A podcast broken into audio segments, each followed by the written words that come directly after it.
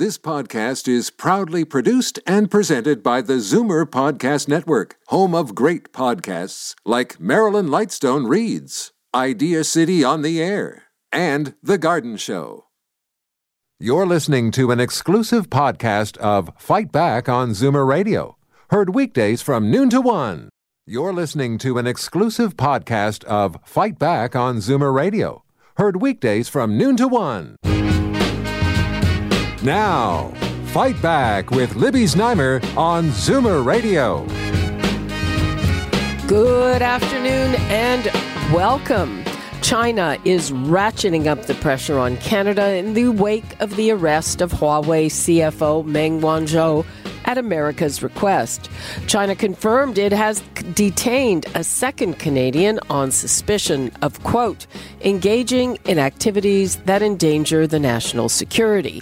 Entrepreneur Michael Spavor and former diplomat Michael Kovrig were taken into custody on Monday, and Canadian officials have been unable to contact Spavor, and authorities have declined to tell them whether he has been provided with a lawyer.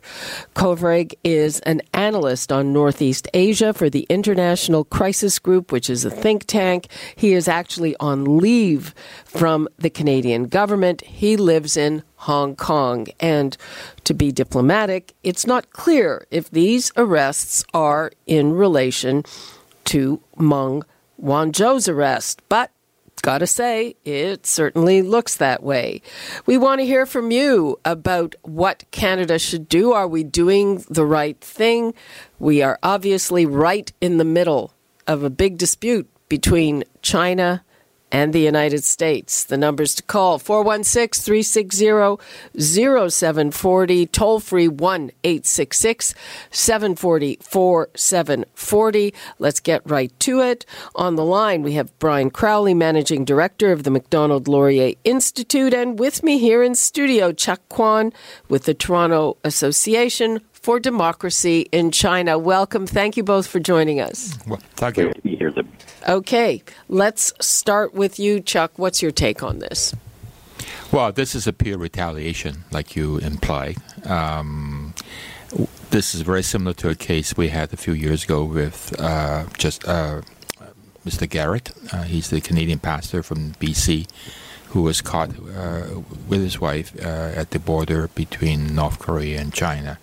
And that was also a retaliation for a Canadian arresting a Chinese national and handing him over to the U.S. So uh, we're seeing deja vu all over again.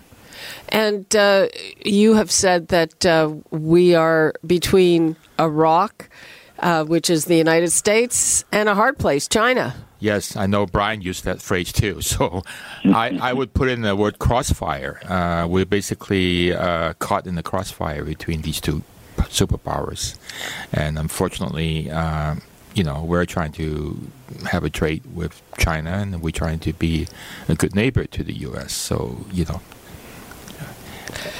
Brian, uh, our officials, Chrystia Freeland, we keep saying, and the Prime Minister keep saying, uh, look at this is a judicial process. Uh, there's no interference in it. We keep those two things separate. So, uh, do the Chinese just not understand that? Well, uh, Libby, I hope that what your listeners take away from this is that this is giving us an object lesson in what happens when we allow ourselves to become dependent on the Chinese. The Chinese are not our major trading partner yet. The United States is still by far our largest trading partner, but uh, China is uh, uh, is uh, is number two as far as I know, uh, and uh, it's very clear that what the Chinese see uh, in our dependence on China, not only current trade but the the government's ambition to conclude a trade agreement with China, which is a big priority for the uh, for the government in Ottawa. They see that as a position of vulnerability for the government of Canada, and they are unapologetically bringing every kind of pressure they can on Canada to abandon our commitment to the rule of law and the fundamental institutions that make up this country. And I think that this is a completely unacceptable uh, behavior on the part of the Chinese, and it's irrelevant whether we're caught between the United States and China. The fact of the matter is, this is what China is doing to Canada, and Canada is going to have an important test of character to, to pass here. Uh, Yes, but on the other hand, uh, uh, this is we're doing this because the United States wants to extradite this woman, uh, and Donald Trump, the president, has weighed in that he is not necessarily going to follow the letter of the rule of law. He said he's willing to intervene in this. Uh, so, Cheuk, you know, where does that leave it?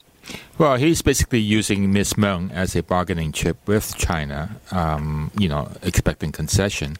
Uh, if you give me concession, I, am going to let the Canadians release the. Uh, um, I, I, won't extradite her back to the U.S. And this is very co- not coincidental, by the way. Um, Ms. Meng has not stepped foot in the U.S. since 2014. She's afraid to, knowing that she's going to get caught. So my my point is the timing. Why this week? Why this month? And why not last year? Or why not the previous year? How, how often does she come to Vancouver? She has a house in Vancouver. She has, uh, uh, uh, um, you know, multi-million. She has investment properties here. Um, and uh, it's not surprising that she would spend quite a bit of time. Huawei also has a big operation in Canada as well, in Toronto and Vancouver. So, you know, uh, as you know, Vancouver property are uh, prime targets for Chinese investment. So it's not surprising that she would have two big houses. And uh, what about that, uh, Brian? I mean, you know, the United States and the way the president is behaving with all of this. Well, I, I happen to think that the, the president's behavior is shameful.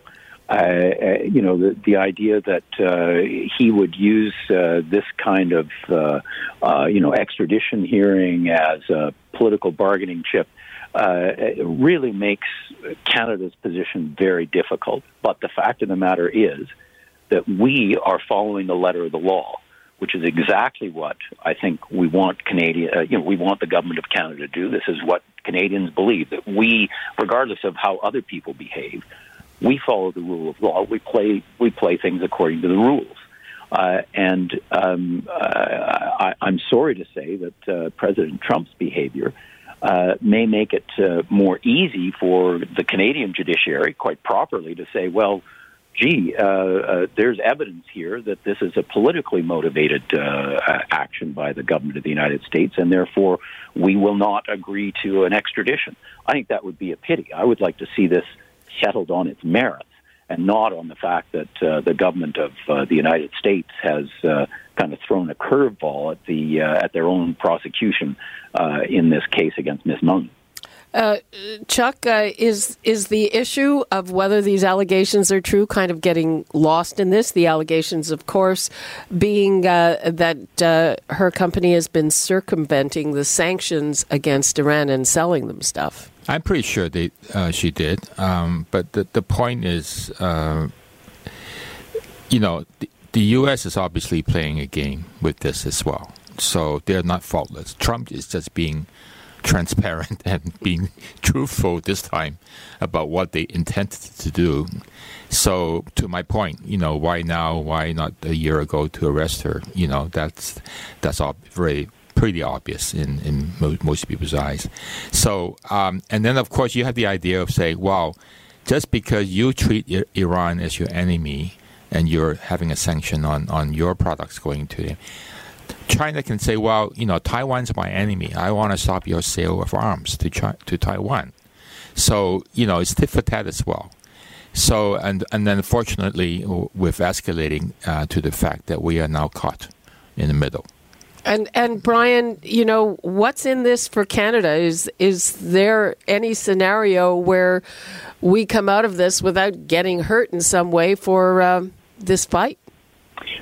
Well, Libby, I, I, really think it's very important that we separate out, the, you know, the short-term uh, economic and trade issues that might arise from this, and the longer-term issues of how we manage our relationship with China my read on China is that China respects strength. Uh, uh, they do not respect people who will not stand up for themselves. And essentially, what we're being offered here is a test by the Chinese authorities. They're saying, you know, if you want to have a closer relationship with us, you better play by our rules. And I think the only possible answer to that is the only rules that Canada plays by are Canada's rules. Uh, and if this is the way that you think we need to behave in order to have, say, a free trade agreement with you, the answer is no thanks. Uh, we will not change who we are in order to sell a few more barrels of oil or a few cubic meters of uh, natural gas or a few carloads of wheat uh, to China. It's just a bad deal. I agree. I agree. Um, but the the issue here is that um, China very much wants Canada to, to let Huawei in the market, and we are the only country in the Five Eyes that allowed uh, Huawei to operate freely right now. Um, UK has recently banned all their, uh, you know, governmental um, purchase uh, and there's, of Huawei. There are, spe- there are issues with that as well. Exactly. With what technology uh, there there's uh, there there is a, a, move to try to get our government not to allow people to use. Uh, uh, Huawei technology in our 5G networks. Um, Brian, I know that you have to go, so I'm going to say thank you very much. Libby, it's always a pleasure to be on the show. Okay, great. Thanks very much. And we are going to bring in Hugh Stephens, who is a distinguished fellow with the Asia Pacific Foundation of Canada. Hi there, Hugh. Well, Lisa, it's good morning here in uh, in uh, in British Columbia. Okay, uh, great. We have you there. Uh, so, what do you make of this situation? Canada obviously caught in the middle here. Well, I agree with the comment that we really we are caught in a crossfire. Um, it is a uh, uh, a very difficult situation for Canada-China uh, relations, and indeed for Canada's relations with the United States. Um, you know, we need to sort of peel this back and and and, uh, and and look at some of these issues and try not to to link them too much. I mean, uh, the first instance, of course, we have the uh, arrest in Vancouver of uh, Meng Wanzhou on the basis of a provisional warrant from the U.S. Department of Justice. And I think Canada quite rightly uh, uh, followed through. We have a long-standing tradition of cooperation with the United States. We didn't look behind what uh, is is involved in this warrant. That will be done by the courts when the extradition hearing and the U.S. begins in February and the U.S. presents its evidence. So, of course, we went through this period with whether she should get bail and so forth. And, and personally, I'm glad that she did. I think common sense indicates she should be given bail. But then, of course, uh, the Chinese reaction of, uh, of upping the ante by uh, grabbing uh, Michael Kovrig, and now this uh, this second, apparently this second arrest. Chinese, of course, maintaining that they're not connected, but they're far more than coincidental. It's frankly a very ugly and counterproductive move by the Chinese, and if anything, it's going to stiffen Canada's resolve to follow through with a transparent legal process. That, frankly, is the only position that we can possibly take, and uh, and we will need to take that both with respect to Chinese pressure and apparent uh, U.S. pressure. You know, we don't really quite know where the U.S. is coming from. We have Mr. Trump's remarks. We have a DOJ process. Are the two completely aligned? Well, we'll have to wait and see. Well, uh, you know, it, it certainly looks like the Americans are sticking it to us as well. I mean, I'm sorry if that's an impolite way of putting it. We may have been played. I mean, uh, one of you, your earlier co- uh, uh, commentators indicated why now, why not a year ago, et cetera, et cetera. I don't know when the last time was that she was in uh, in Vancouver. As, as we all know, she owns a couple of properties there.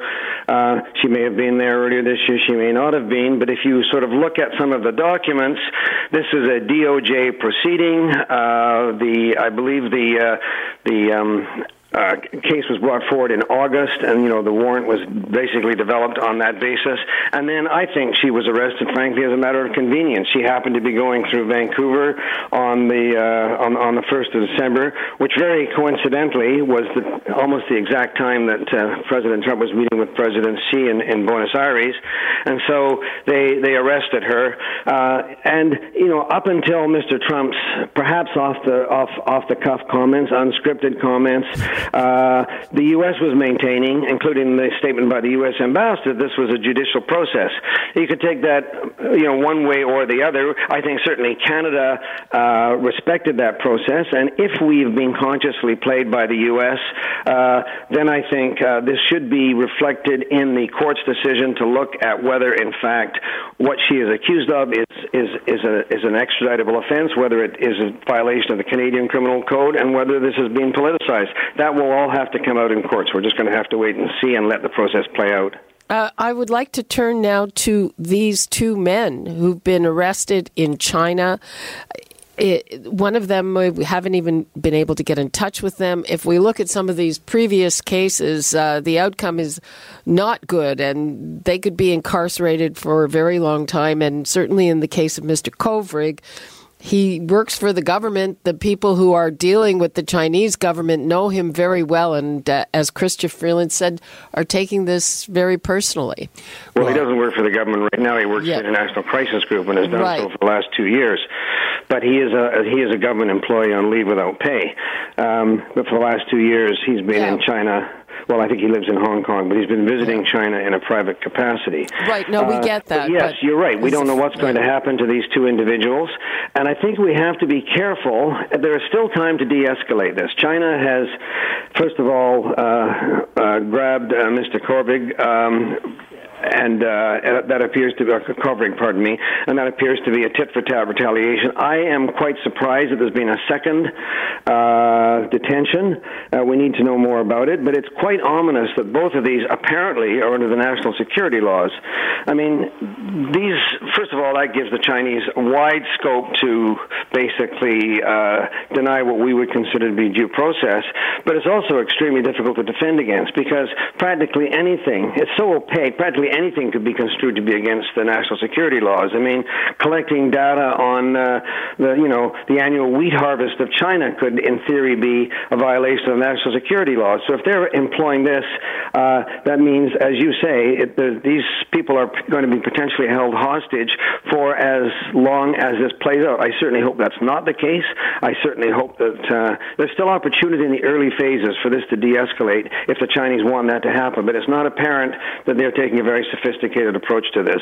Cheuk? Well, they're taking a brute force approach, and this has been kind of uh, uh, China's attitude uh, since for since Xi Jinping has uh, assumed power. Basically, they're arrogant and they, they're superpower number two right now. So they don't give a damn about um, you know what your judicial process is.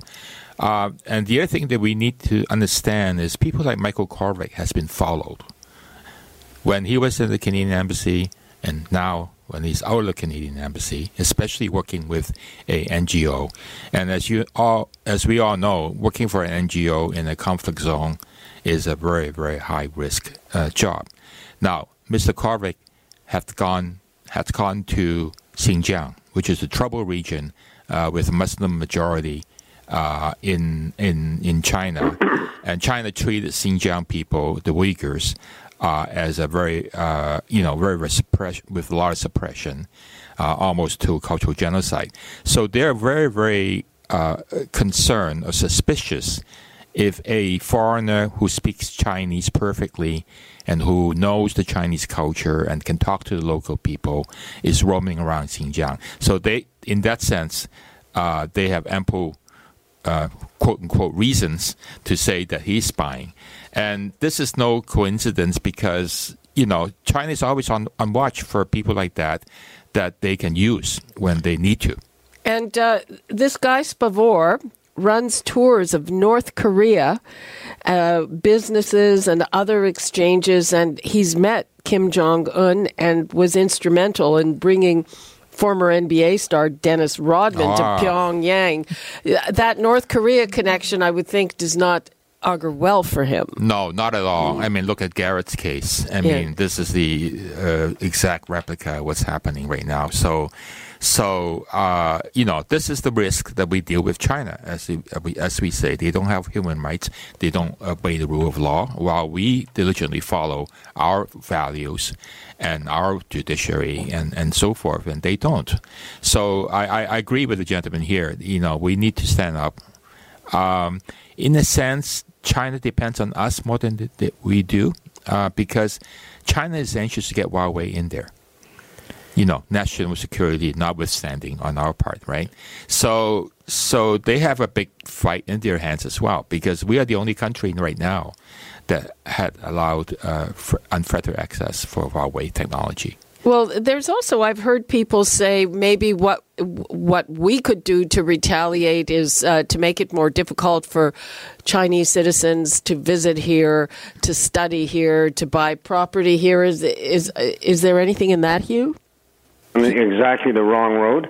Uh, I think we need to. I'm not just saying we have to be nice because we're Canadians. We also have to be conscious of uh, uh, damaging our own interests here. I mean, at this stage, to escalate it is only going to lead to uh, further damage. At the moment, it hasn't spilled over into the commercial relationship, educational relationship, and so forth. I mean, if you actually want an example of overreaction, this is quite outside the Chinese context. That's the reaction of Saudi Arabia to the tweets. You know, pulling out their students, doing this canceling contracts, and those sorts of things. Um, we don't want to get into that sort of stage. What we tr- what we need to try and do is to isolate this particular case at the moment and convince the Chinese that we're going to follow through on the rules. I mean, they may continue to, to escalate. They may deploy some uh, further commercial measures and so forth. As I say, all that's going to do is stiffen Canada's resolve, and they need to they need to get that mass message. The best thing would be to to both sides to step back, uh, to let the process run out out and, and, and, and see what happens. But I think we would be damaging Canadian interests to unilaterally start to uh, threaten China. That would be a that taking on China in a, in a, in a, in a slugfest like that is a fight that we're not going to win. Cheuk, do you agree? I agree. I agree. I, I, I think we we have to have our backbone, um, like the gentleman said, uh, but we also and we have to have our resolve, and we see where it goes. I mean, yes, there are a couple of Canadian lives at stake, um, but we cannot bend over backwards just because, you know, it's like uh, acceding to a hostage situation, right? And, Basically, they're hostages. And should we put up some kind of travel advisory or travel ban to Canadians traveling in China? Do you have a view on that?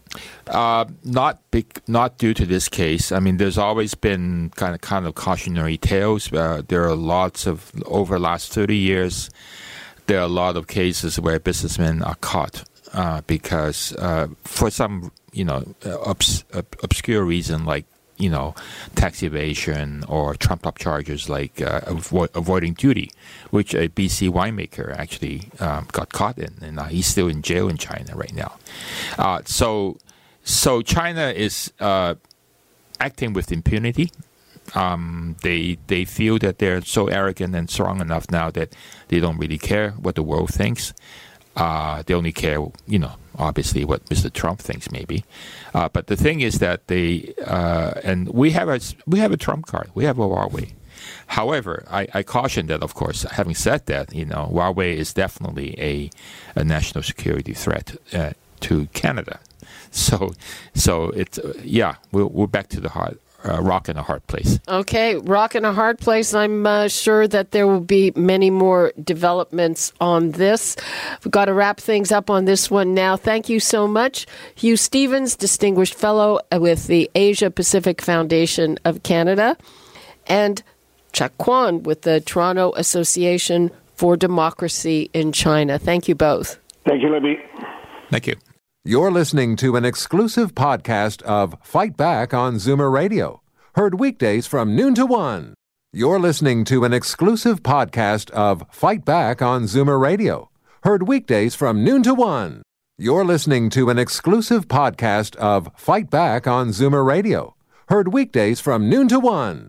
You're listening to an exclusive podcast of Fight Back on Zoomer Radio Heard weekdays from noon to one. This podcast is proudly produced and presented by the Zoomer Podcast Network, home of great podcasts like Marilyn Lightstone Reads, Idea City on the Air, and The Garden Show.